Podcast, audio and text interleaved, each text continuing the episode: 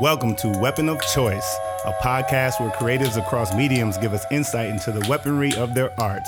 Each episode, you'll be hearing an interview with an artist who uses their art as a weapon of choice for social change and disruption, visibility and justice, cultural critique and resistance, among other things that ignite social consciousness and community action.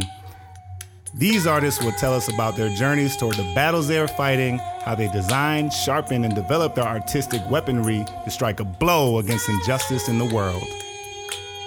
Welcome back. You're listening to episode four of season two.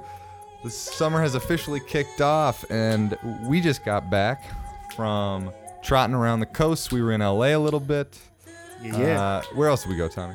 Hit up New York City. New York City. Remember that Pace Picante commercial from back from the 90s?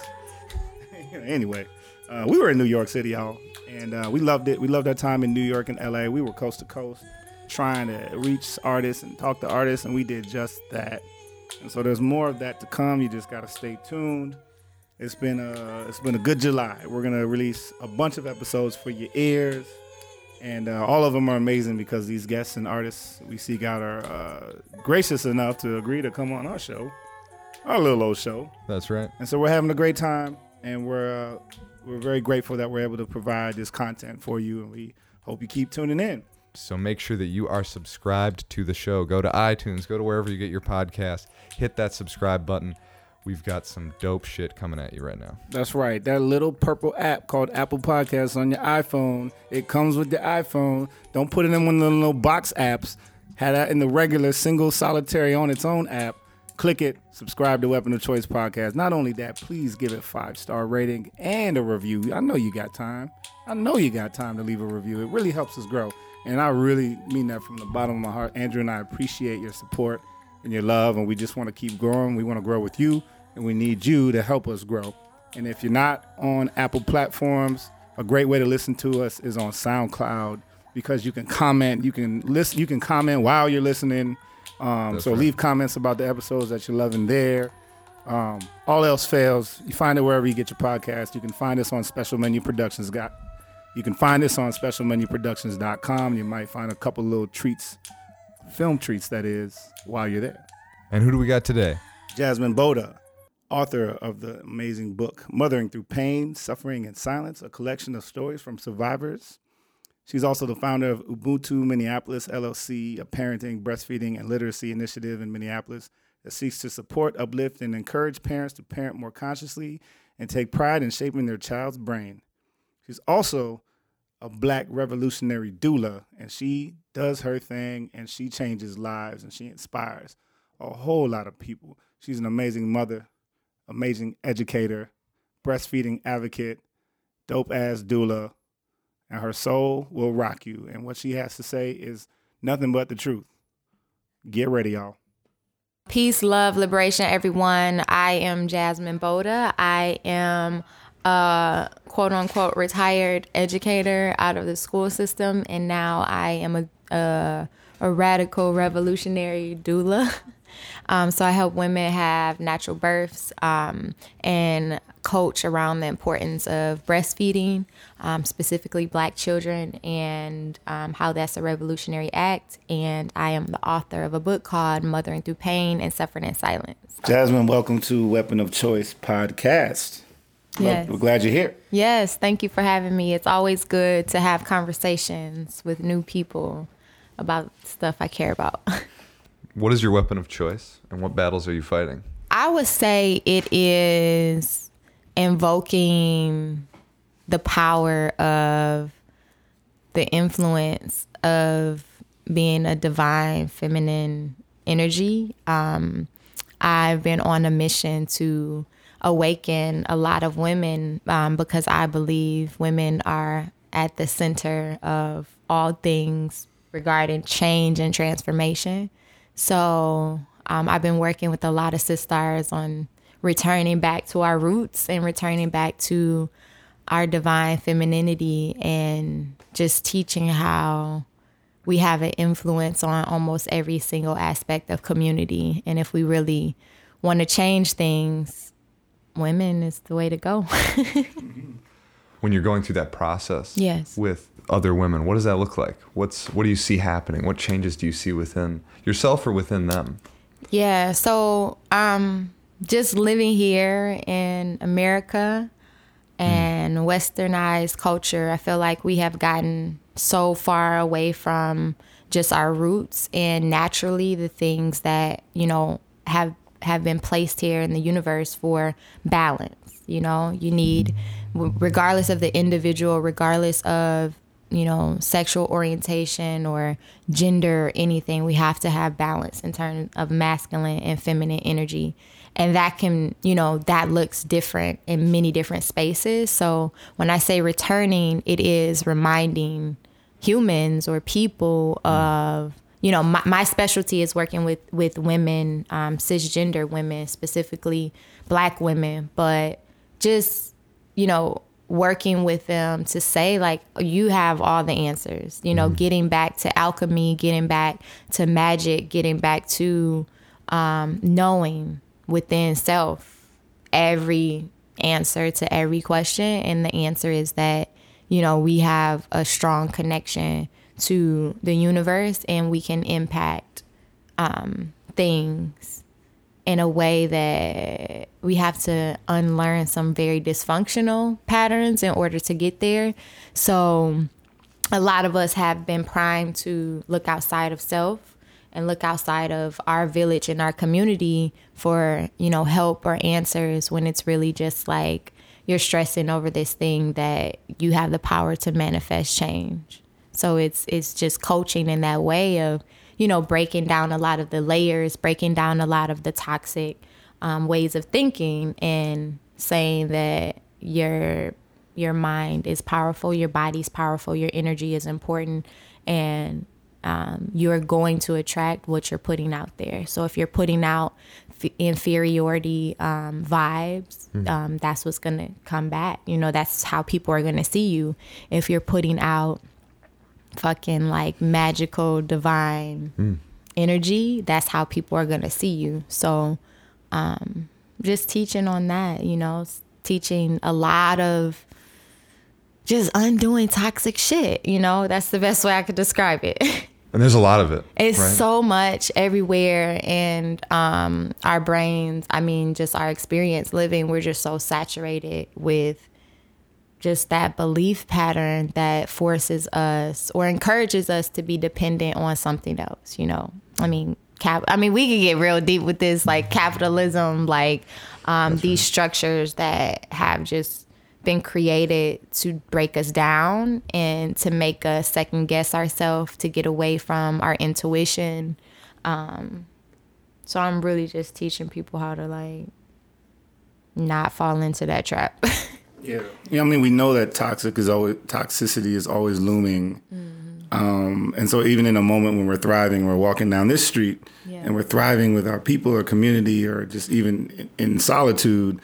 And we know that toxicity is around the corner waiting on us. Right. Like, how do you, um, working with, with people and specifically black women, um, work to prepare, you know, yourselves for you know, you know, I guess you know we're weapon of choice. So how do we like? Sometimes it's also armor, right? yeah So how do you, you know, like what answers are revealed to you um, as you work through this with uh, other women, especially in your doula work? That's a good question. Um, the answers. So so basically, you know, people. I think we're getting into a space where, or a lot of people are just in the space where we are we don't have the mental capacity to continue to you know fight these battles because i think that we fight them on a physical level. So i really you know for a lot of, of the women that i work with um, you know toxic stress is a huge thing in the black community. And it's a huge thing that often goes unnoticed because the symptoms and the signs aren't outward you know appearing. They are internal. And so really bringing consciousness to like the psychological um, aspect of fighting. Um, you know, weapon of choice. I think of you know we're fighting is a war, and um, so I think getting into a space where removing people from like yes, the physical is important, but how we're going to like really make change is a spiritual um, awakening and the spiritual um, transformation that you'll you'll be unmoved. Like while you're walking and you're preparing yourself okay i'm living in this moment and i know that you know when i turn the corner or when i walk into this job or when i interact with someone i know there are going to be biases. I know there's going to be racism. There's going to be oppression. There's going to be gender shit. And when you get to the point where physically you know you're able you're coaching your body to because that what that is is trauma. Like it's just a constant state of trauma and it's a constant state of you know when you have toxic stress then you have fight or flight. Your body is like what the fuck do i mm-hmm. do? You know do i go this way? Do i go that way? So really just teaching them uh, it sounds simple but i'm telling you it's a change like getting back to roots like getting back to breathing deeply getting back to you know caring for yourself in a way that allows you to um, meet people on that spiritual level. You know, it's one thing for you to look at me and be a racist, and I look in your eye and be like, you don't, you don't fucking move me at all. Like there's nothing about you that scares me, that intimidates me, uh, and and when you when you when you interact with people on a spiritual level like that, it's like you look deep in their soul like this shit this surface level shit that you're trying to fight me on it's not because I know that you know that spiritually that I'm superior. that makes sense. I mean, I don't know if I'm making sense, but I'm trying to explain it the best way. So really just, you know, preparing people for what we're really in. Like you can't get bogged down, you can't get um exhausted because there's no time. Like that's all they're that's all they're hoping for. It, right, and mm. as parents, you know, as mothers, then you have you have not only ourselves, but then we have little people that we're coaching and that we're building up in a way so they have the stamina to to endure or to overcome. Um, I like overcome better, but to to not let this place eat a you know eat us whole. So that's what I do. Use the quote. Use the term for yourself. Uh, retired educator. Yeah, retired yeah, yeah, educator yeah. into so the t- transitioning from that into like your remarkable doula work and that mm-hmm. journey you've been on. Like, what was the calling to make this uh, a pillar in your life's work? Yeah, so education, I mean, the reason why I say retired from that, I mean, I used to be a middle school social studies teacher. Within that, I existed within a structure that was inherently problematic, that was inherently oppressive, that was restricting, that was, you know, all of these things. And, um, I mean, my, the best way to describe it is, you know, I felt like I was the mother of you know 134 mm-hmm. children mm-hmm. like at that time but when i had my own daughter um, lights kind of began to to go on that you know we could do a lot of work on elementary middle school high school level but the foundation of that child and the conception of that child matters the the way that we um, groom them throughout those um, important first years of life is going to set the trajectory for you know how they interact with the world. So becoming a mother was really what shifted it for me. Like some lights went on and just seeing my daughter through the journey from you know the moment that i found out i was pregnant until you know giving birth to her naturally um, until you know nursing her for three years um, co- you know ushering her or or providing space for her to grow and you know feel confident and feel powerful and all those things. So it's just all i mean i'm still a teacher but i am i mean more of like it's on it's on our terms. You know with edu- education it's kind of like everything structure everything is you know there there's these demands. You put test scores you put all you know all of this other stuff the influence and the impact that you can have is very small. Um, because I will always, ex- I would have always existed within that structure, and no matter, you know, I, I made strides and I made progress, and no matter how much I made, though, it's still like just in a bigger ocean of bullshit. You know with doula work it's like i think of it as a two generational approach to like healing from trauma and healing from pain and really reclaiming you know our bodies as black women reclaiming our families reclaiming our children in a way that I mean the best way that I can describe it is just like revolutionary. It's just like from the beginning of time when we find out we're pregnant, we take this ownership and something shifts. Like we're used to handing over our children, we're used to doing whatever the doctors say, we're used mm. to, you know, functioning in this world where we're, we're, we continue to encounter all of these systems and institutions that impact who our children are. When you take birth and you take reclaiming the birthing process for a black woman um, it can change so much um, on a multi so you have you can have three generations that are impacted you know the new child the mother the mother's mother um, and their parents and it's just like this ripple effect you know that's different than sitting in the classroom with just the children, not really interacting with the parents as much. Because ideally, I mean, they're going to go home to parents and, and people who are influencing them. So if you're going back to a place that's making you sick, then it, we're not making progress. So starting at home, um, I mean, I use a lot of hashtags, but one of them is like the revolution starts here. Like it starts with with you, and then it starts when you healing yourself and you making sure that you're not passing down toxic stuff to your children. So, I mean, it's kind of like on an epigenetics level. I'm not, I mean, from, a, I have a master's in education, but I don't really, I kind of don't like to make everything academic and intellectual, but I think, you know, the language of it, of, of reprogramming and rewriting our DNA is like the, the best way to go because um, it's so deeply ingrained that um, only experiences and only um, work on reprogramming is going to change it.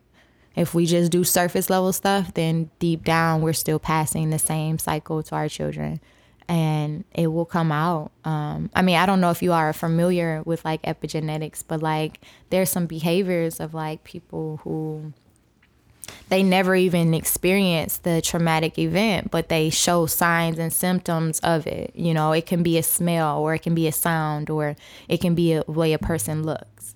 So, um, just really coaching people on like what you're experiencing is this it's a trigger it's not your i it's not your i um your immediate circumstance is someone in your lineage and your dna and your ancestry that has passed on that that feeling.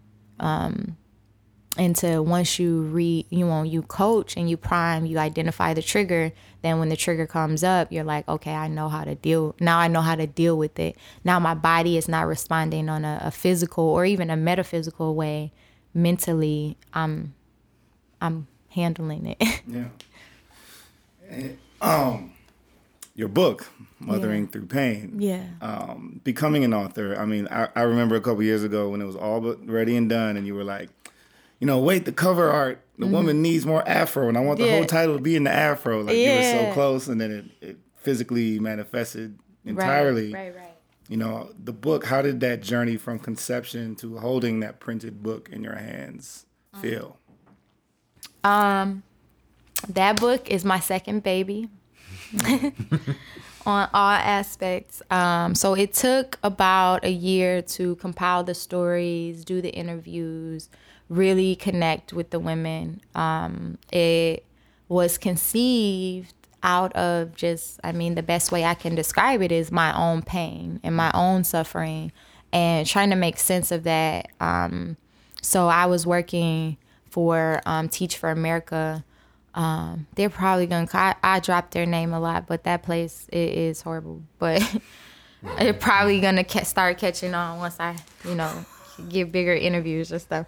But it was very, it was a toxic experience, and I even believe that I went through a space of like having signs and symptoms of postpartum, uh, of um, post traumatic like syndrome or something, uh, PTSD, some type of some something, you know and I was, you know, I had just got laid off and I was working, you know, I was the token black person in leadership.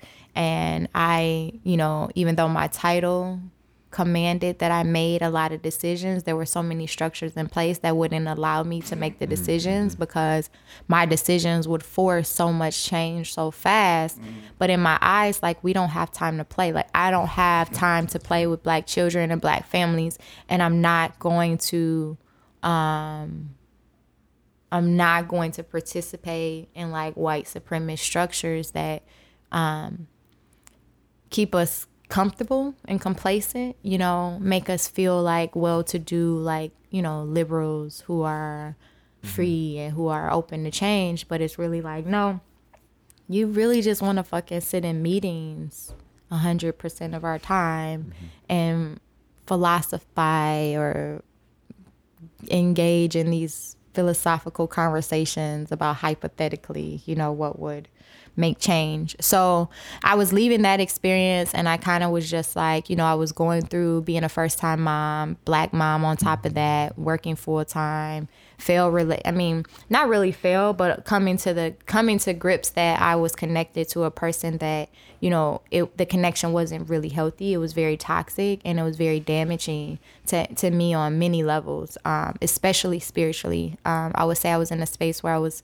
spiritually dead, where I was, you know, fighting these battles, um, being in an all white space, predominantly white space, and, you know, showing up in my blackness, but being, ex- it's like something, it's like some kind of fatigue that I was experiencing, like on a day, daily basis. And I didn't really have the language to describe it so the book was kind of conceived you know i was laid off on 11 11 2015 november 11 2015 and i always tell the story like it was a full moon it was really like i was just like i i put I, I, a picture you know how facebook shows those memories mm-hmm. my picture keeps popping up of like my last day and just me i remember signing the papers and i remember like walking out and literally feeling like this like damn like i'm free again mm. like i have just been liberated and i don't i don't want to go back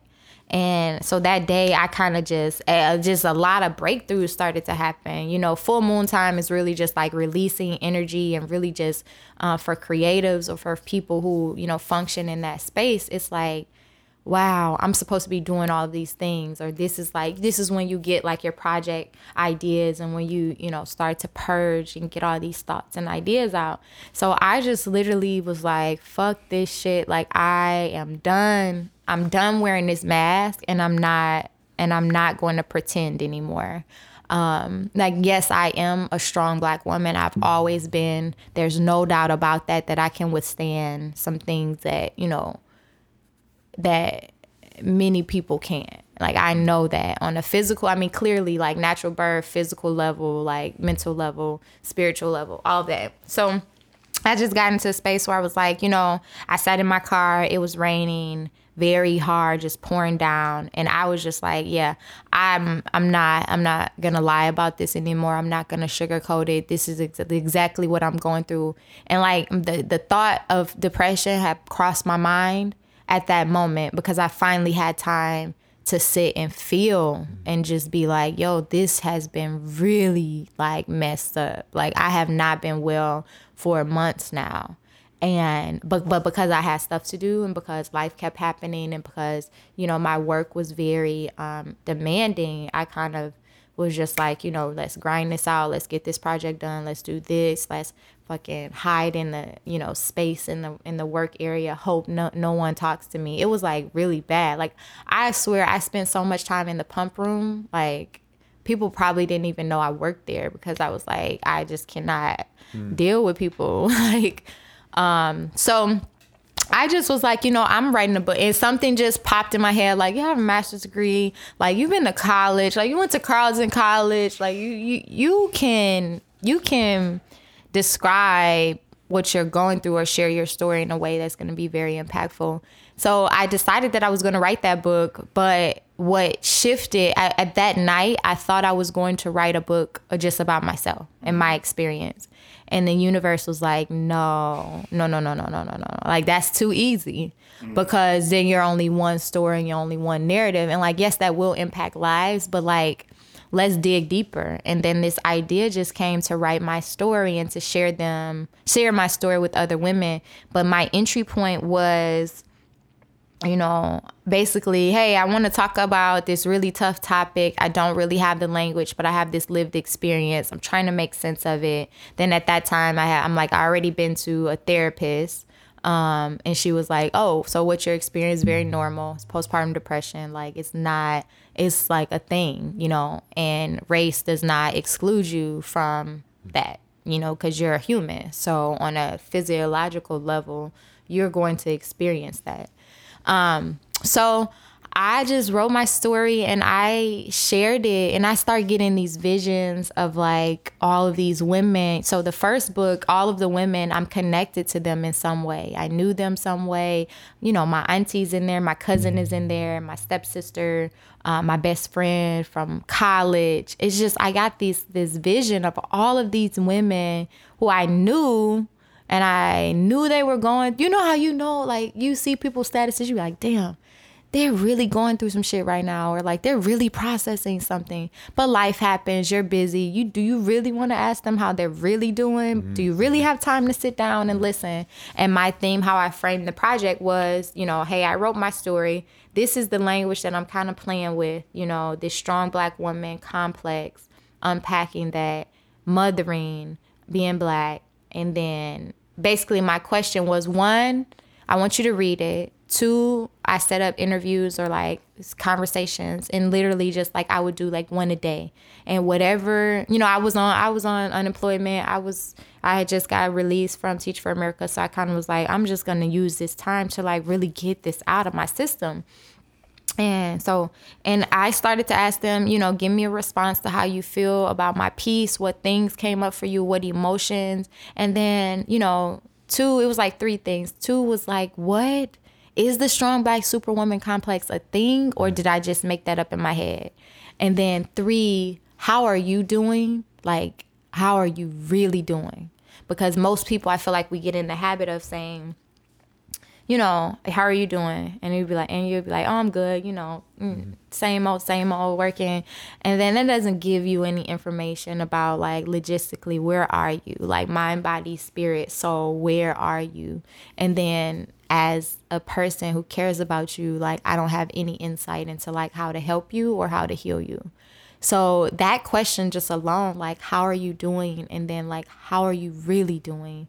Just opened up doors. Um, and then they had my narrative where I was being completely transparent and where I was like, look, like, I know I've been holding up this image, you know, for years, um, but I'm not okay. Like I, I feel off balance. I feel unconnected, um, disconnected, and that's pretty much you know and i never expected at first i expected people you know because the re- response was when i would tell people how was how it was really you know i was kind of hinting at i think i might be you know something's not off. They'll be like but you're so strong and you've been through all of mm-hmm. this and you've handled all of these things. And they will give me my track record of everything that i had overcome. So in my mind i'm like damn so i don't you you know it's not okay for me to be vulnerable or share my feelings. Right because you equate that to weakness and black women aren't weak. So it didn't make sense to people. Um, so really just saying like yo you can be super strong and and and actually i'm trying to change the narrative that strong is admitting when you are feeling weak and when you're feeling like you need support. Because i mean you can be strong to the point where you break yourself and be weak and i mean in in all honesty like be at a space where like you take your life or where you're tired you know you're like hey i or you go you you know get shipped off to crazy house or something. And um so really just saying like yeah you have to be conscious of that and that's okay. One, one of the sections it's uh, and, and you just kind of talked about this. You said you're the epitome of strong black women because you have chosen to challenge the very archetype yeah. And I wanted to connect yeah. it to something you just mentioned, which mm-hmm. was like you, you talked about sitting in that car and feeling spiritually dead. Mm-hmm. How has community been the thing, if it has, to Yeah. fill that that spiritual glass? Yeah, for sure. That's a great question. Um, so I mean, African people are very connecting people and we're feeling people. You know, in most African countries or most villages or traditions, they they don't ask how you are doing. They ask how you're feeling, and they don't say. Um, they say, you know, I'm glad you're here, or um, I feel, you know, the hood saying, the translation in urban, you know, culture, or um, it's kind of like, you know, what's up? Like, I, or you say something that's real, you're like, oh, I feel, I feel that, like, I feel you. Um, so I think challenging. So we got to remember historically. I mean, where we are, peculiar, you know, institution, moving from chattel slavery. Um, that was natal, natal alienation, the stripping down, the the you know the re-teaching about who we are. And so we have people who are coming from that space, and then we have these historical archetypes that were created to to to keep the machine running. You know, the strong black woman was created out of necessity. Mm. It was a position that was given or bestowed upon us because we were no matter what happened to us, the black women were the glue, you know? So there were things that were done to us, I mean, that sh- stripped us down to the point where the only way we could survive that is to disconnect spiritually. Like you can't have fucked up shit happen to you on a day to day basis, you know, being raped, being molested, having children, having our children stripped away, mm-hmm. wet nursing, you know, the master's children, watching our own children kind of, you know, want that or desire that and need that and coaching our children that our children had to come second. You have to you can't be in a feeling place to survive that. You have to be disconnected. So the strong black superwoman archetype was created out of necessity for the slave master created it so that he can he can um his his chattel or his property, you know, can invest he he's investing in them so that they can push out, right? So he's teaching them or priming them how to survive, quote unquote, and to be and to be able to deal with all this messed up shit. So, you know, when you put that into what we're experiencing now, that's exactly what's happening. You have black women who are very human, I mean, very have feelings, but we've we've been primed to not feel because if I do, like, it, it would be messed up for a lot of people, and we don't have time. So, the community aspect is just reminding us the power of when we're gathering and when we're together and when we're um, uplifting and restoring and bringing light to each other then then then we are becoming healed. And a lot i mean the individualist society has taught us too away from community. Um, everything that happens behind closed doors stays behind closed doors. There are all of these different languages and like sayings that we've been given. So it's really just saying like i know we've been taught this way but if you really want like liberation and if you really want freedom within you know within the structure that we exist then you have to you have to connect with others and gather with others and share your experiences because you if you hold them all in although yeah you're going to keep pushing and you're going to be disconnected which is a coping mechanism but you're going to you're going to suffer so i've been connecting that and that those experiences to like metaphysical issues or things that are happening in the body. And what it what it happens is it becomes disease or sickness or mental health issues however it shows up for people. So um by challenging that narrative what we're saying is that again we are human. And you know i've had i've had some really interesting conversations with mm-hmm. elders in the community and you know older women who this is all they know. Like being strong being the black superwoman strong independent black woman is all they know. So it feels you know like like they've been tr- betrayed their whole life or something. And they don't want to accept that it's okay for you to be human you know it's okay. Um, cause I say, you know, I'm a recovering superwoman. Shit, when when I have boundaries, I have limits. I take off my cape proudly um, in order to, to, to sustain myself, and I don't care who who who thinks what about it. Like no is a complete answer. I'm not trying to save everybody today. If I don't have energy or the capacity, I'm not doing it. And that's just how if I'm going to be a healer and do this work and the light, the light working and the the changing and the transformation, I cannot burn out. Like then I'm no good to anybody. First and foremost, my child in my home. So that's where I draw the line. Like it's all about community and it's all about uplifting and growing, but it is hard work. yeah, you just you know beautifully described you know the catch 22 of yeah. the individual yeah and a community and like that you know mothering is so specific to your life mm-hmm. i could be wrong but correct me if i'm wrong mothering is so specific to your life that it's not like anyone else's mothering and yet, where does that pain and struggle and the beauty mm-hmm. interweave as you grow your relationships with other revolutionary mothers? Um, the reality is like we're all vessels and we have we have life experiences that have shaded or um, created our filter. So my experience is going to be different. My priorities are going to be different, but I think what we all agree upon is like as mothers, like we have the duty um, to build and serve and to to to make children um, and put them out into the world that we believe are going to impact change. So I think you know really encouraging people to dig deep, um, discover their family histories and their patterns and then agreeing to to to contribute to revolution and like liberation in a way that is gonna push us forward.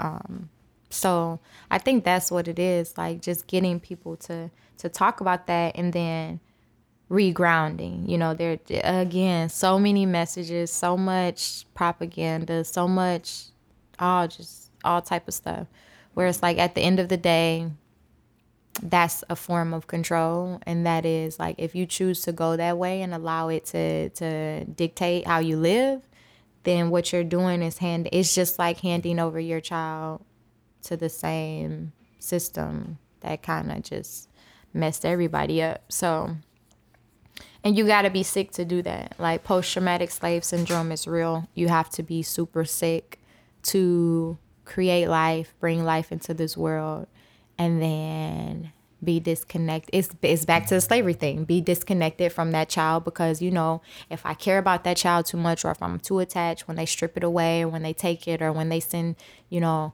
my child to the next plantation and I can't, I can't protect them anymore. I can't, you know, um, create these barriers around them you know that's what we're dealing with of like relearning what it means to be connected to like the creator and life force in a way that's saying over my dead body. Mm-hmm. Like mm-hmm. this one like eh, i don't know about all the other children but i mean and i'm and i'm i'll fight on the front lines for all the children but i'm saying this one right here mm-hmm. like she you can't have her. You know what i'm saying? And and if you want her in that way, like you got to go through me, mm-hmm. and willing to mm-hmm. use whatever weapons, whatever weapons to make sure that doesn't happen. you know, do you find yourself like, is there still something appealing where it's like, oh man, I kind of just want to like go right, like, even though I've taken the mask off, as you said, and I've taken the cape off, is there ever that struggle or that scariness of like I need to put oh shit I need to get my cape back on right now. The deal is that I have a duty to to contribute um, to liberation. So I take my breaks. Um, one of my mentors or like one of one of my partners actually. He's like kind of like one of my partners but my mentor, but mm. he kind of has this saying where it's like rest but don't quit. Mm. Um, and I think that's what I have taken on as my mentality. It's okay for me to rest.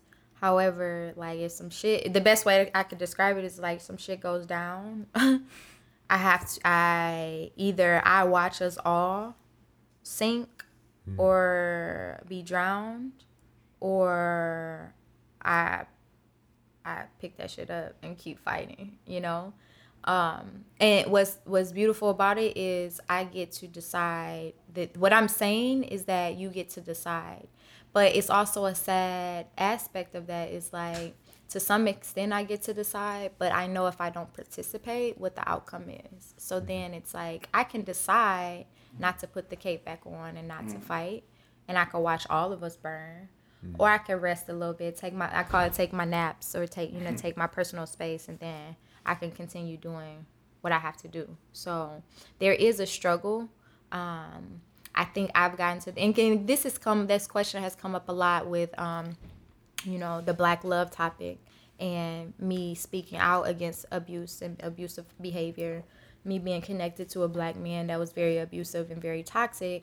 I created a child with, but to say I'm not a martyr, like, like I love black men, I love black families, but the the the way that I've been coached to endure until I break for the sake of black love, that that doesn't exist anymore. Like it's a fine, like beautiful combination of like, mm, yeah, nah. that's how the best way I could describe it. Like, you know, yeah, that's a good point, but no, I'm not willing.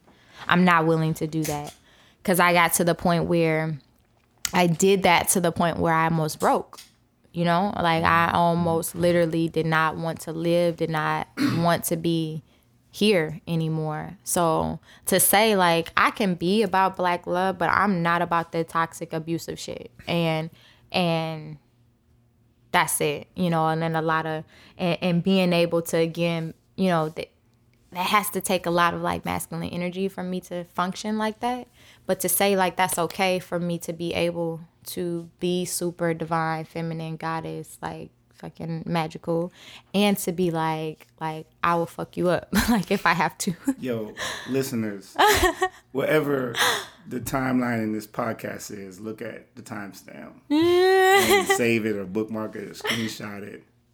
And know that Jasmine just gave you an, Jasmine just gave you an affirmation. You can interpret how you want to, but it's pretty clear. Yeah. And the affirmation goes, and I quote, mm, yeah. Nah. No, fuck that Best thing ever.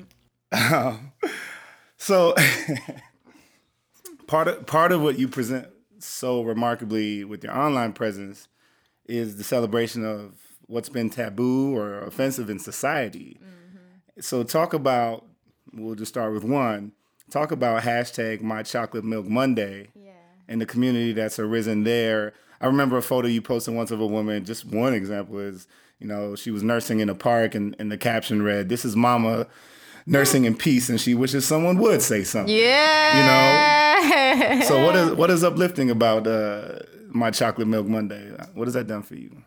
Um so I kind of touched on it. We have this like messed up history, you know, slavery, then we have wet nursing, and then we have this whole epidemic of you know black women getting getting uh, coerced or coached into providing less than what our children deserve. Um, the creator has made the the female body, um, woman body, in a very you know precious way that allows us to sustain life and um, we've been so far removed from that and so far removed from mothering, the aspect of mothering.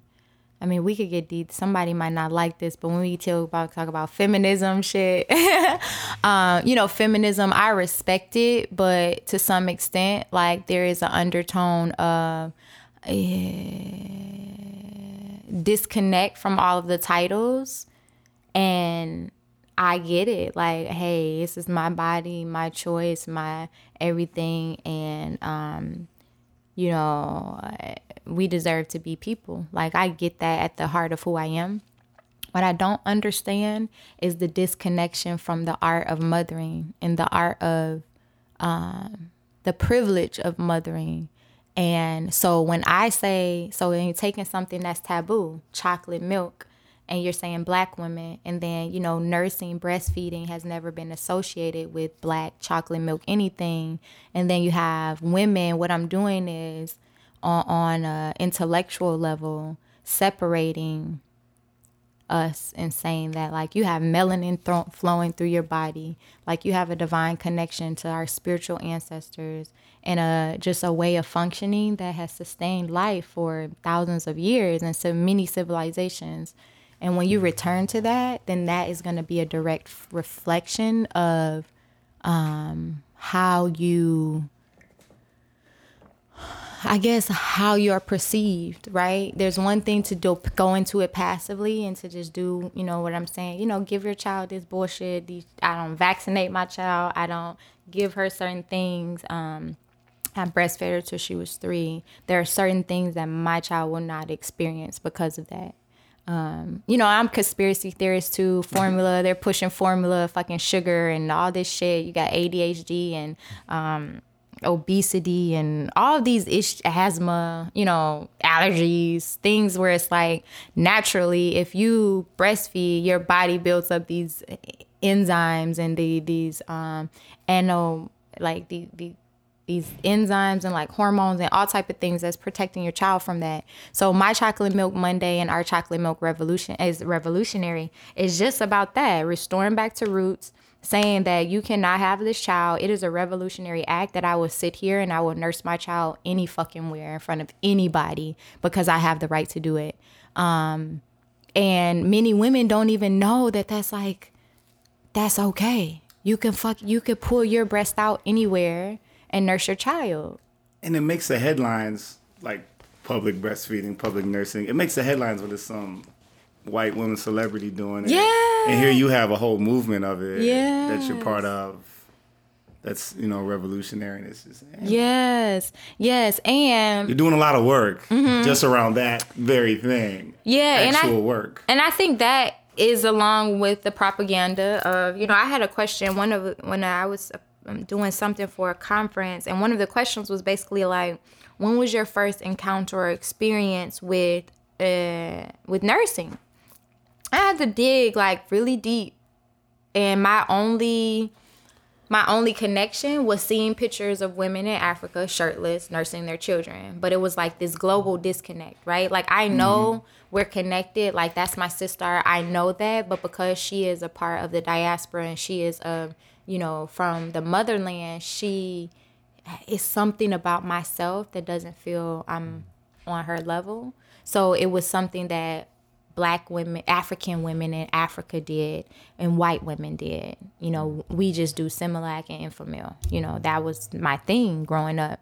So it's really just saying like, no, black women have been doing this shit for the beginning, since the beginning of time, and we actually nurse some of from some of y'all. You know what I'm saying? Like mm-hmm. some of your people have been sustained off of our milk because we knew i mean with the power of herbs and the power of connecting to earth we knew how to this is what we knew how to do like white women were getting to the point where they didn't know they were having these babies and they didn't know how to lactate and they didn't know how to sustain their milk supply because their diets is fucking it's just wasn't good um and then like you know what they were putting in their bodies wasn't good so that is super powerful to say like no this is not it's you know all this the crunchy movement the you know attachment parenting stuff and these stuff is all stuff that we've done but and done for years but it takes one white person to say it and it's like oh my god you have something that is like out of this world. Like bitch, like we've been doing this forever. Like just, you know, some women come, so I've had white women like come and try to patronize me and I'm just looking at you like, do you know who I am? Like my people, I knew how to do this naturally. Nothing. My I birthed my baby naturally. She comes out. She knows exactly how to crawl like a newborn baby will crawl to their mother's breast without you don't even you could just lay the baby on the mom's stomach and just have her there and have the baby there and the baby will crawl to mom's chest and nurse. You don't need a fucking lactation consultant. You don't need a high profile midwife or anybody. Like that is natural. So I think it's just everyday women, black women. Um, and I've actually had some pretty cool shares of like kind of semi like famous people that like have sent me pictures, which has been kind of dope. Um, but just to have them say like, no, we're reclaiming, we're reclaiming. Don't patronize me because you learn how to do this from us. Yeah, it's like it's not that hard. I think I'm I'm just on this journey um just being called and used to do things. This biggest thing has just been like reconnection to like our wombs mm-hmm. and the physical space of that and the spiritual space of that and um, restoring and healing from that, from the inside in, the outside out. Um, and you know, so I'm a Yoni steam facilitator. I like it's like I talk about breastfeeding and birthing and like vaginas all the time. Like that's what I do.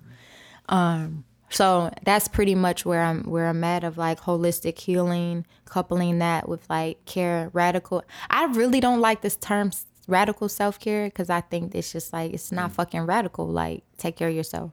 Like you're mm. human. Like mm. sustain yourself. If you want your body to function or if you want to be here for some years, don't dog it out and mm. take care of it. So really just getting on this self of like healing your mind and healing your womb and healing your body. Um, for brothers too, just like healing, healing, you know, making sure that the energy that you pass is good. Yeah. Yeah. yeah. I mean, I think we're all buried under all that we don't understand. Yeah. And we have to dig ourselves out in order to evolve and to survive. Yeah. Some with poetry, some with writing a book, some with music, all kinds of art. Yeah. Like what tool best suits that exploration for you? Hmm. Getting out, up from out of what oppression likes to bury us in. You know, um, the, it's just the power of writing your own story and your own narrative. Um, very transformational of you saying, you know, we all been handed a narrative of who we are based on where we live, where we grew up, who our parents were, what their experience was.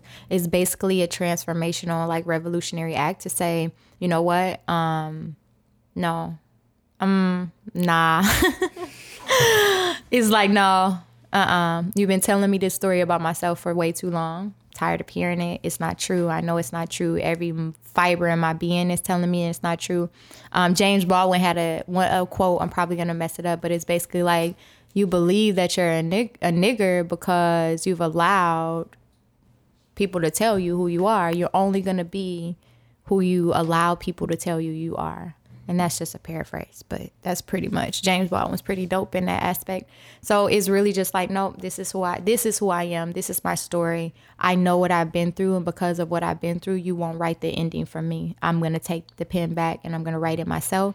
And then i would say so that the power of na- the narrative of uh, sh- shifting your tra- trajectory shifting the paradigm and saying that you know I'm not who you think I am. Um, I do a lot of like with my social social media, like a lot of pushing um, people to think of like, okay, you think because I'm a mom, I can't have ten tattoos, or I can't listen to rap music, or I can't, you know, do all these things. But it's like I'm doing it, and I'm a damn good mom, and I'm probably a better mom than than you, who's like living in this little box and allowing people to determine who you are.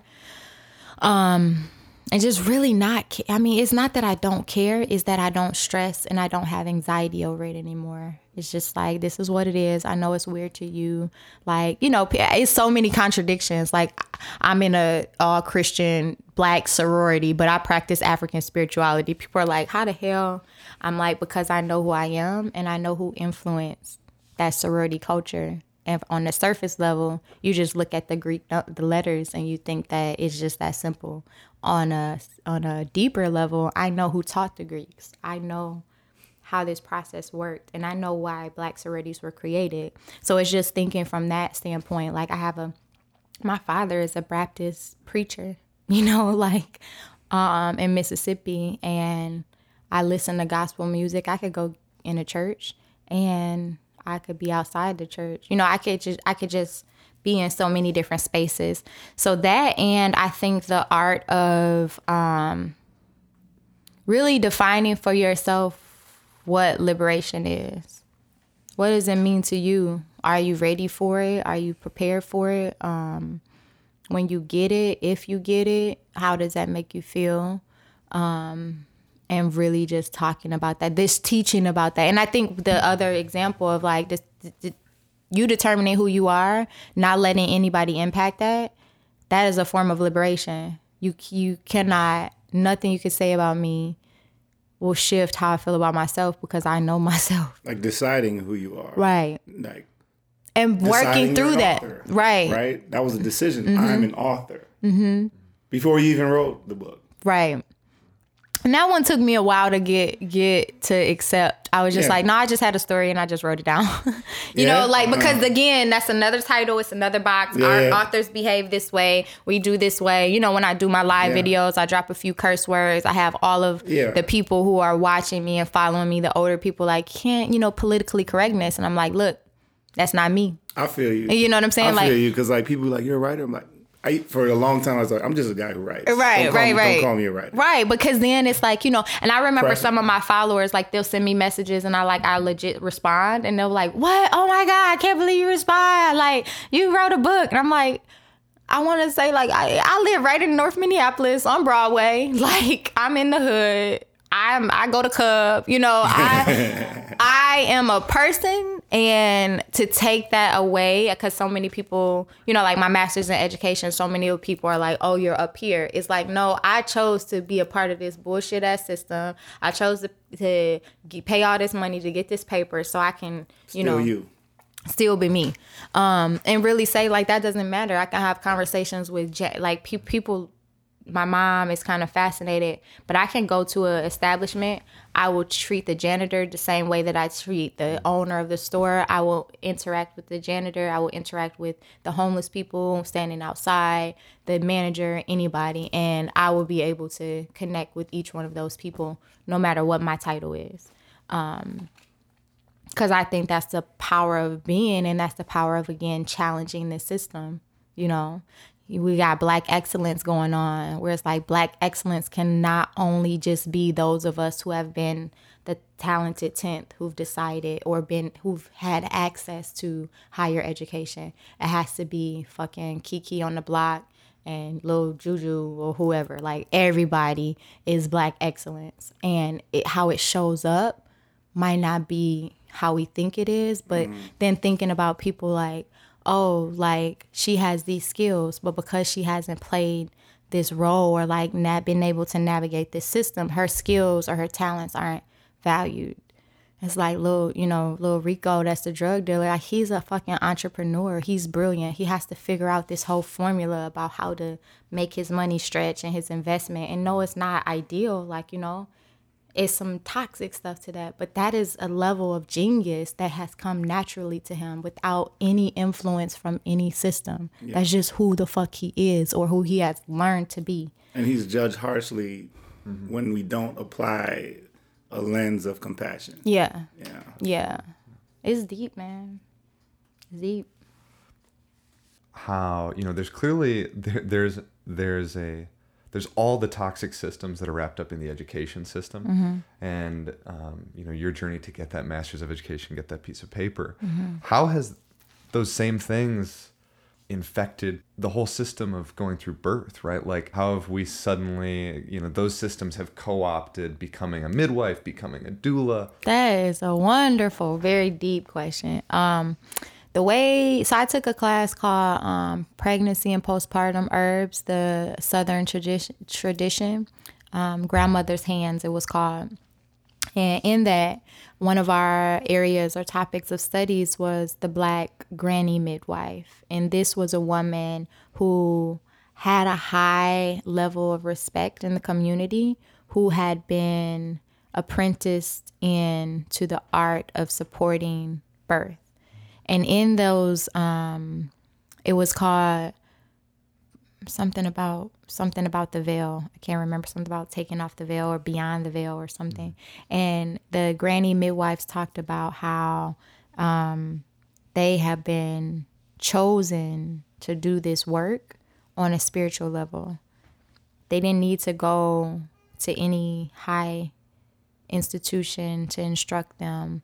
They focus on their relationship with the creator and spirit, which African people, spirit is what, not just African people, many indigenous traditional like cultures and ways of being has always been like knowing of self and knowing of spirit, knowing that I'm a reflection of spirit. So therefore when I move and when I do my thing, I know that I'm covered. So mm-hmm. You have all of these women in these stories who've been catching catching babies for years. They haven't lost any baby. They have no no training. They just have know what to do and intuitively they know the art of the woman's body they know the art of birthing and when they feel fear that they are inferior they call on the creator and say you know let your will be done and it's not even a religious thing it's more of a spiritual thing mm-hmm. because a lot of the women did give you know, they, they talked about God and they talked about Christ in a way that made sense to them because that was the language that had been given to them. But what they're really describing, what a lot of people are describing when they talk about God and Christ or whatever, is they're talking about connection to like the creator, right? Like mm-hmm. if you believe God is within you, then you don't go outside of yourself for the answers. So the high profile midwife the doula. I mean i'm fighting it too. Like i'm not i'm not technically a lactation consultant and there's all you know there's so many people in that community who are like you can't do this. I said look um look my my outcomes for nursing and duration are probably higher than yours in any any capacity because I meet women where they are and I coach them in a way that's relatable that all I do is have women believe back in themselves you don't do that. you, you you tell them how to be, and that takes away their magic. So mm. they stop, and they can their milk dries up. So high I'm what I'm saying about like these high profile women are capable of birthing at home alone with their family. If you're a healthy woman, you have no medical condition, you've had other live births, um, you've come to terms um, in your birthing process, you you know are taking care of yourself you could birth at home and you could catch and your partner can catch your baby. You don't need all of those other things. And i res- i support midwives wholeheartedly. I, I want all women to have access to a midwife that they feel comfortable with and care. However that is an option. It's mm-hmm. not a necessity so really just talking about how birthing is a natural ass process.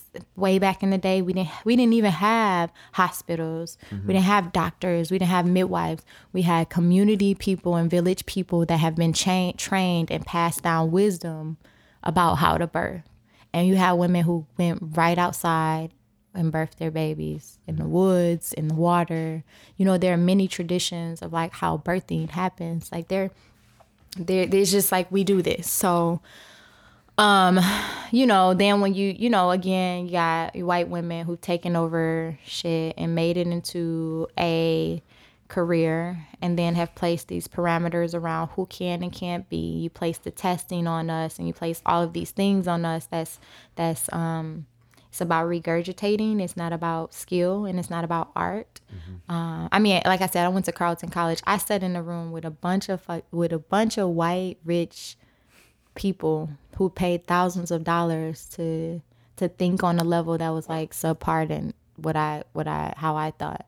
And I'm like, um, so I just don't agree with like the I agree we do have to have the professions, but I don't agree with the ways that it go that we go about it because then it's the same thing. It's just Jim Crow, slavery by another mm-hmm. name, whatever you want to call it, kind of like let me pick all these things to tell you why you're not good enough and why you can't do it. But the, really the fear is I know you're good and I know that you could do it better than me. So I'm going to I'm going to place these policies around you that make it dangerous for you to do it. Mm. And if you do, you could be sued and all mm. this stuff, you know?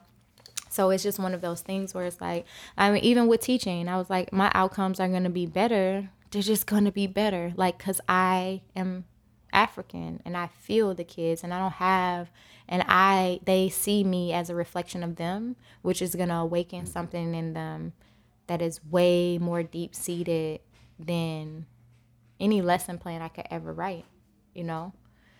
so it's with that, you know, I've had nurses come in like, how did you get, you know, the baby to turn around or how did you get her to open up? And it's like, I looked at her and I said, I'm a reflection of you. And when you don't have the strength to do it, you look at me and I'll give you, I'll help you. Mm-hmm. I'll give you the strength, you know?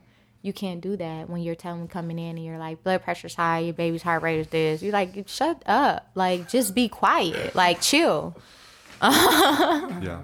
Yeah. Oh, I've, I, just it just seems so fucked. Like capitalism will make a dime off Everything. of anything, right? Like, right. It sell you on shit, boy. Like, like yo, yo. I was looking at someone's like bill. I swear, for one, for like two ibuprofen pills, it was three hundred dollars.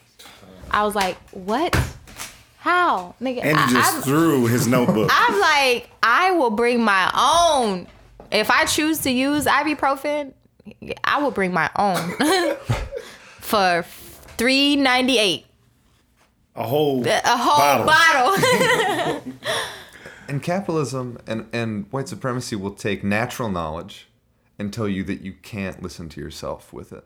And they'll put oh, it, yeah. they'll put it somewhere that you got to you got to apply to this and you yeah. got to spend five thousand dollars to go here. And the fact that it does that with birth is is disgusting and disturbing and it's even more disgusting when you see it in action. Mm. when you see the logistics of the business the baby business um, the hospital business the sick house um, when you see the logistics of it you're like wow. Like you have this created this system that has just just like made you feel like you can control everything about anything. It's like just people trying to play God, you know, like like hospitals where you can't come in and tell oh, I've heard crazy shit like, you know, if you don't if you don't get to this centimeter by this time, we're going to have to give you a C-section. I'd be like, "Wait a minute. No you won't. You will not give her a C-section because you need to I, it's just I have crazy fights like this is problematic. And I'm like, you know, the birthing process is really natural. We really don't have to do anything. We're just sitting here and we're waiting. It doesn't happen on your time because that's a controlling thing. And again, mm-hmm, links mm-hmm. back to inferiority. Like I you have to have atypical people. And a lot of teachers are like this too. But teachers, um, uh, medical professionals, doctors, they play, they want to play God without being connected to God in, in this in a certain sense or not connected on a spiritual level and mm-hmm. then you want to just control every aspect of a process that's natural. We don't need, we don't even need you in here. If there's a medical emergency, we'll hit the red button and you come and save the life. Like that's it. That's that's your job. Like a medical emergency. Birthing is not a medical emergency unless some shit takes a twist and you need a medical professional. That's it. Like otherwise you chill and you realize that I think it's like their adrenaline gets rushing. They want to cut. They want to cut us. Like that's the thing. Um, you want to cut black women and you want to mm. chop them. It's a chop shop, and um, you know I have doctors who I have to tell. Like some doctors, I have to say, you know, all right, your shift ends at six o'clock. This baby might not be on your shift, and that's okay. You could come back tomorrow and visit that's it. It won't be on your shift because you will not cut her to to to make it convenient for you and your and your building and your pushback and you know it's just it's just twisted. You got and then you put formula on top of that and um, uh, it's just horrible. And it's just like no, no, no, no. This is not how it's gonna go. Mm, nah. Hashtag fist up, breast out. Hey, that's my favorite one. I love it. Um, when is this work most fun? When I piss people off. Fist up, breast out. It is. I mean, just think about this. Just think of a woman, you being like, oh, put your breast up. You why you can't nurse your baby? And me just popping out my breast and being like, nigga, I am nursing this child right now, and there's nothing you can do about it. And I've had to have moments where I have to look again, the look, like. Yeah I was I was sharing one story where I was like I was in I was in the Mall of America. Mm-hmm. Maya had to be about like nine months, and I had these two white boys walk past me and tell me how disgusting I am. So I nursed even more openly, just whatever. And I said, "Who the fuck are you talking to?" And I looked at him and I said, maybe if your mom would have nursed your ignorant ass, you wouldn't have those feelings. And I said, I dare you to say it again. And I'm nursing my, I'm literally nursing my mm-hmm. child. Mm-hmm. Yeah. And I stood up and I said, and I, so part of me can't even believe I did that because I'm like, mm-hmm. I had the wrap on. I would, it would have just been really bad. But something about that act of like doing and saying what you didn't expect me to say brings you down. And so I think that's my the best part. And like I don't go into it egotistical. I don't yeah. want to fight. Like I literally want to be at peace and nurse my child. I don't I mean and really let's be honest, like it's it is awkward and how many of us really want to pop out our breast in public? Like that's I mean that's not i don't leave my house with my child like oh i can't wait to who i can show my breast today i'm um, you know I, i'm just like it's a part of is just a part of like the the the natural movement of my life. So mm. women mm. really don't want to do that. Mm. We feel like we have to do that and we know that the stakes are high. So we're willing to do that and we're willing to be uncomfortable and we're willing to push past. You know, there's so much that a woman is pushing past when she's nursing in public. And that's why I tell women, you can send me your pictures however. I don't care if your shirt is completely off. I don't care if you choose to to cover your child. I don't I don't care. Whatever is comfortable for you. And I've been in many spaces where I've had to um I've had to walk a woman through that. Like mm. your child's fussy right now. Can I hold your drink? Can I hold your bag? What can I do to make you feel comfortable and nurse your child? And I've had to like get in the zone with a woman like, it's motherfuckers looking. They don't know what's going on. You know, they weren't breastfed. They don't know. So just sit and look at your child and don't worry about anything else and get in your zone. And that and that decreases their anxiety and that helps them know that you're not doing anything wrong. It's not anything to shame. You're not dirty. You're not disgusting. You're not perverted. You are doing what's natural and that's okay because then if she gets anxiety a lot of women's milk dries up because they go through the stress of public nursing mm. they don't want to nurse the child in public but when you don't do it your body is telling your your yourself that you don't need the milk so mm. you're gonna just dry up so if you really want to nurse your child you gotta nothing else matters mm. nothing else matters I've, I've nursed my child in some crazy places mm. I, I, I, i've signed a lease to an apartment in an apartment building when my child latched to me And I, it was a mm. white guy, and he was so uncomfortable. And I just looked, I was just looking him in his eyes, like, "Yeah, mm-hmm, what you want me to sign here?" Mm-hmm. And he's just like shitting himself, like, "I cannot believe this is happening." And I just, just, I just talked to him like it was normal, like it is okay. It is a black breast out here, um, and that's okay. Yeah. So basically, the whole journey is like healing self, healing child, healing those that come before us, and like making it okay to be human. So I'm trying to break this cycle. So I'll read a little bit about just, you know, my story and what I believe motherhood is mm-hmm. for black women. Um, it says conscious and compassionate parenting is like putting a mirror up to yourself and looking deeply into your own soul to see your imperfections. I wholeheartedly believe how we treat our children is subconsciously a direct reflection of how we see and treat ourselves. Pregnancy and birth is a divine process by which the child passes through the womb that serves as a spiritual gateway between the spirit and physical worlds. Because as we are magnificently and wonderfully made, the Creator designed the womb to take on the DNA of our children during this process. Not only do we take on their DNA, which remains in our wombs, they take on ours and carries and, and carry our past traumas with them we are forever changed. Seen in this way, our children are a reflection and an image of us, as well as all of those ancestors who have come before us.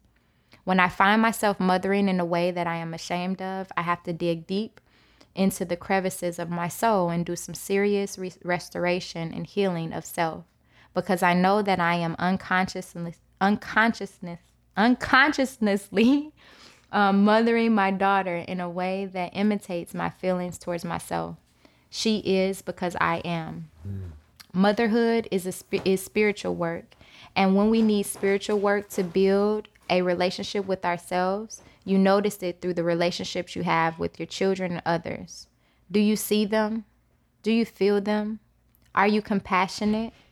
Pain and suffering that is not worked through and given the proper attention will create an environment where your self hatred will unconsciously, I cannot say that word today, unconsciously fester, and that unfelt pain will be passed on to your children and loved ones.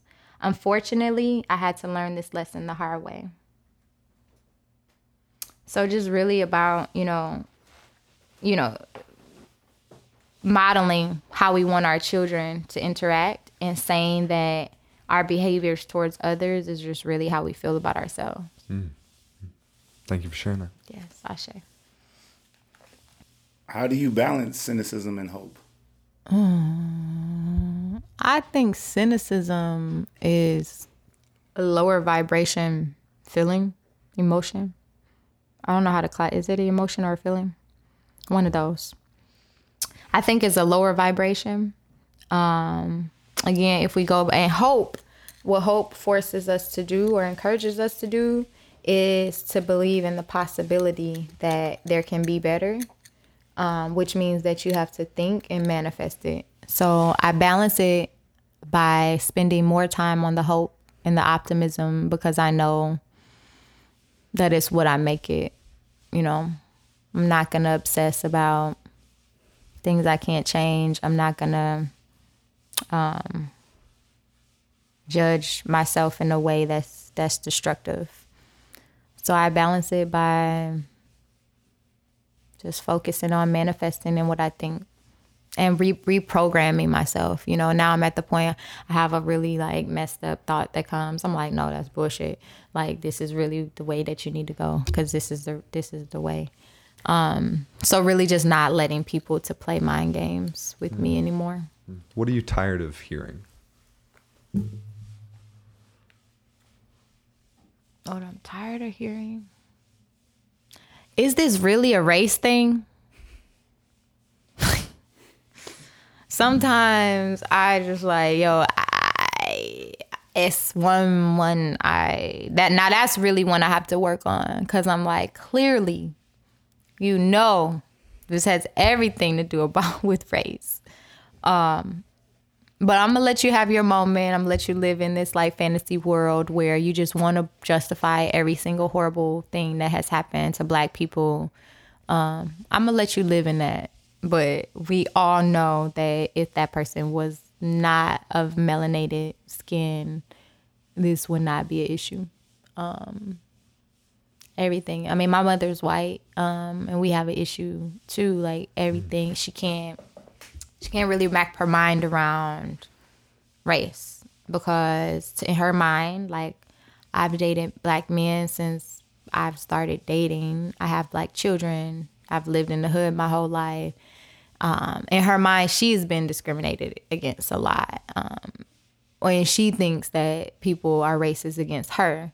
So I think everything just is is just the nature of where we are. Everything there are so many biases and so many things that are like underlying issues that we can we continue. So I hate when white people mm. say like, "Come on now, like let's let's be logical. Is this really a race thing?" Yeah, it is.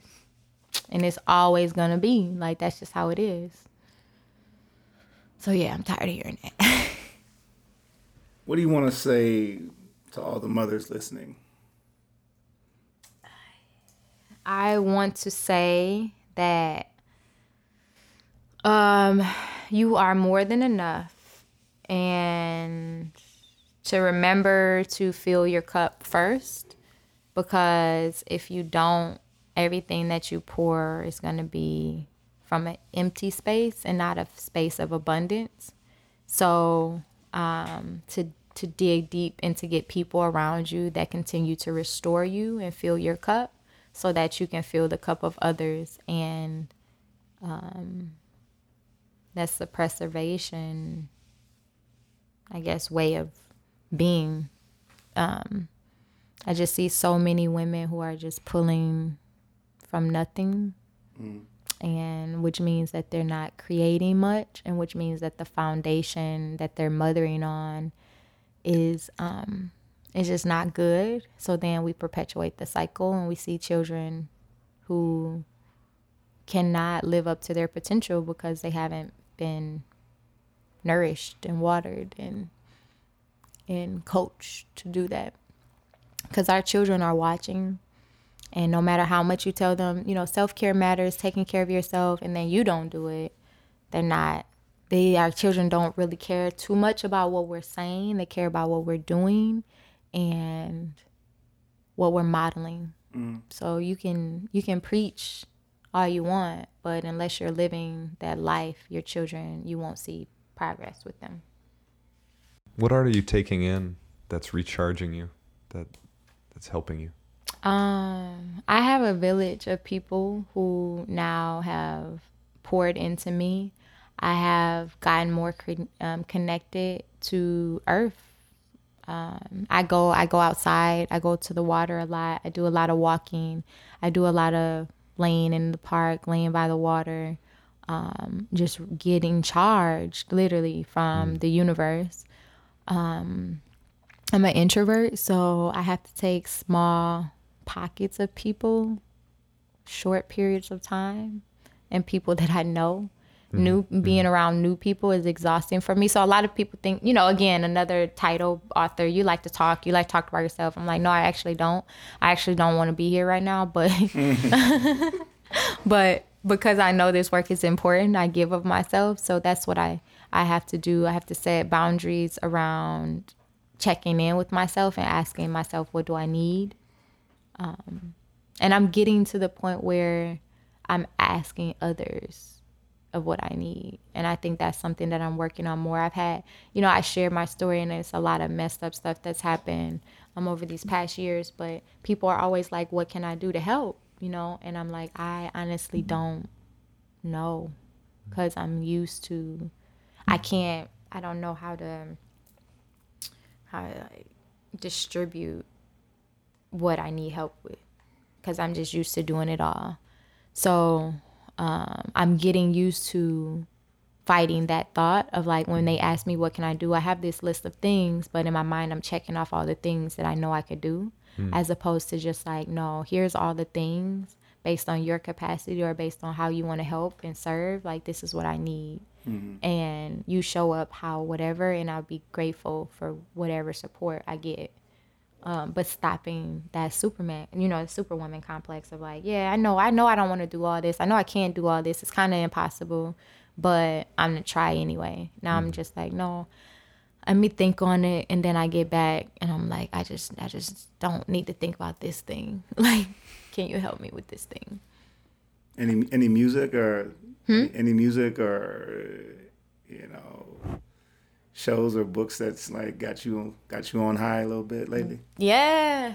Man, I'm a huge J. Cole fan. Like mm. super duper duper. I'm talking Get tickets. I got my ticket. I did. Now you know, I felt conflicted about that too, but I I was just messing with everybody that paid all that money for Beyonce.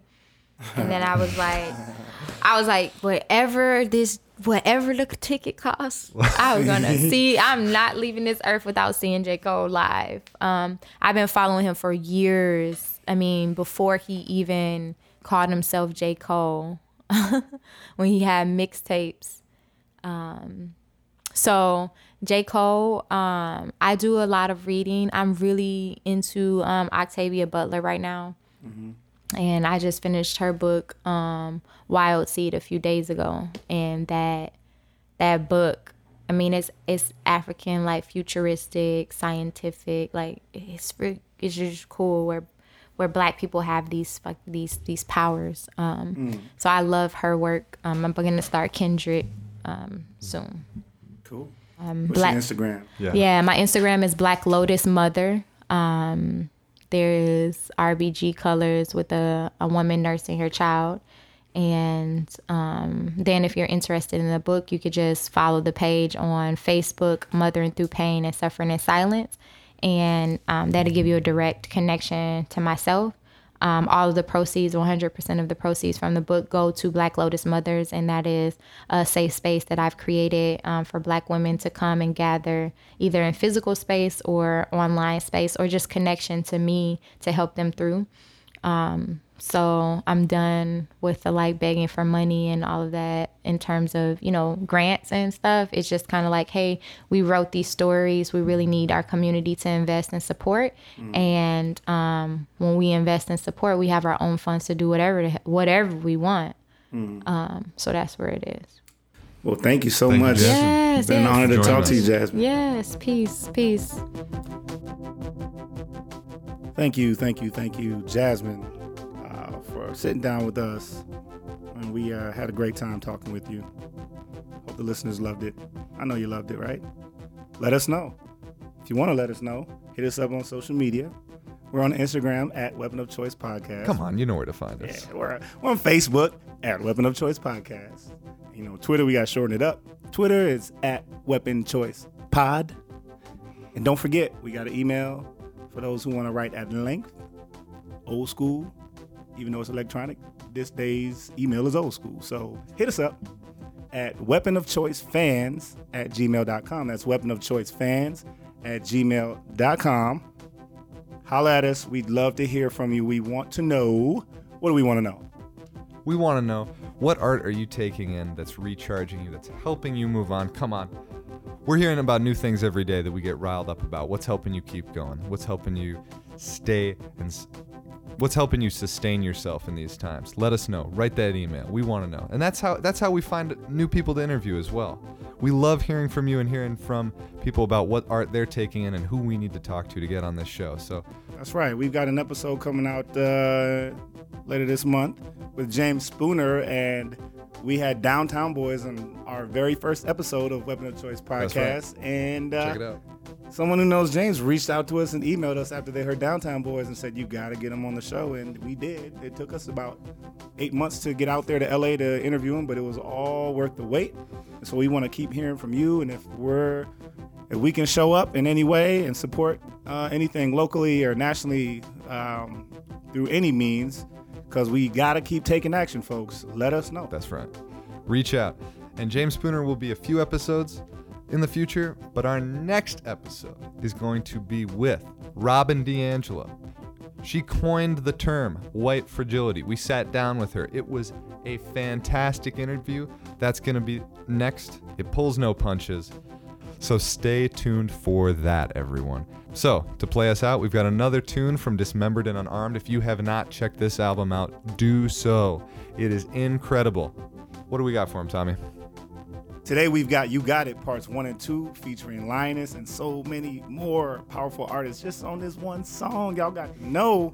Listen to this song and remember to check out Dismembered and Unarmed, the album, the best compilation hip hop album of all time, period. Enjoy, y'all.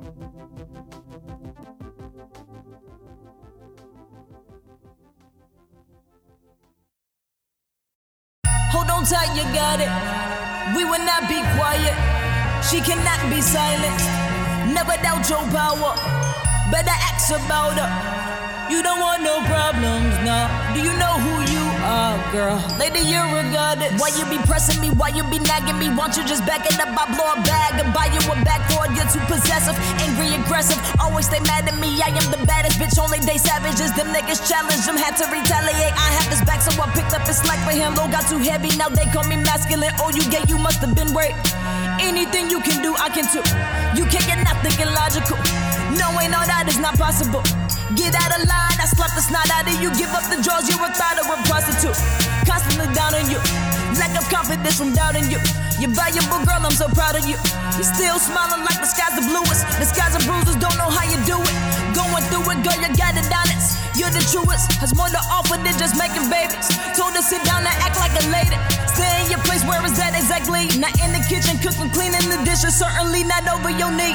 Watch the way that you're talking to me. Damn it, all these double standards. Praise the man against the panics. No strings attached. Pop that pussy, then the plan B. I don't want it, I won't claim it. Bring their ass back. We didn't plan it. Who you been with? I can't stand you. How you even know that I'm the? Hold on tight, you got it. We were not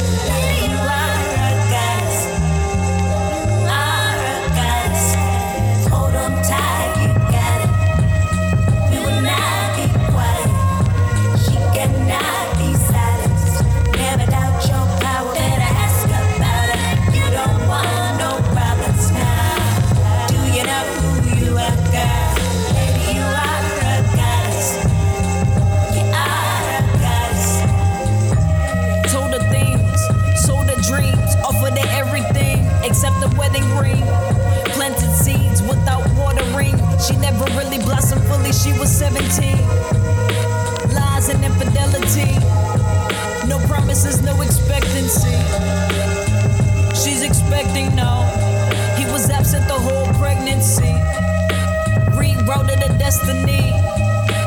She was on the right path. That postpartum hit her hard with the right jab. Stop answering the calls, doesn't write back. He was only interested in cutting Nice that. You know, a little nightcap. Oh, I hurt you, girl. My bad. I thought you liked that. She just wants her life back. This is what happens when you break it down. You take a crown, she's taking down this over counter. Got a guard up, out here wildin', acting childish, bashing cars. And can't you see that she's scarred? She's been enduring with a broken heart, my God. There's so much damage, you're so demanded. Brought her closer than left her stranded. No closure, it's open ended. Codependent, incoherent, can't co-parent, loose cannon. Can hardly manage, feeling famished. Wishing she could vanish. Trying not to panic. Gotta get established. A little late in the game. Still gonna take a stab at it. In desperate need for change. I desire better for myself. That requires for me to start asking for some help. Taking baby steps, trying to do my best. Been tested more than the rest. Life ain't fair, but I'm not upset. Reminded every day I cannot forget. Came, saw, and conquered all the shit. Hold on tight, you got it. Will not be quiet. She cannot be silenced. Never doubt your power. Better ask about her. You don't want no problems now. Do you know who you are? Lady, you are a goddess. You are a goddess.